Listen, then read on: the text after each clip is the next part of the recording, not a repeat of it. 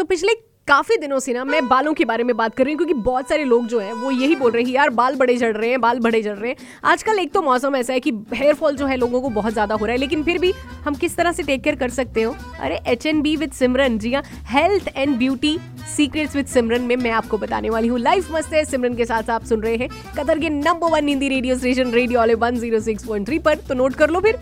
Health and beauty secrets with Simran तो जो hair fall हो रहा है झड़ते हुए बालों के लिए आप क्या कर सकते हैं? मेथी होती है ना मेथी के दाने आपने देखे होंगे किचन में नॉर्मली होता है मेथी के सीड्स होते हैं। सो so, मेथी के जो सीड्स हैं आपने क्या करना है? ओवरनाइट जो है वो पानी में आप भिगो के रखिए उसका पेस्ट बनाइए और नेक्स्ट मॉर्निंग जो है आपने अपने स्कैल्प पे जो है वो धीरे धीरे मसाज करके लगा लेना है।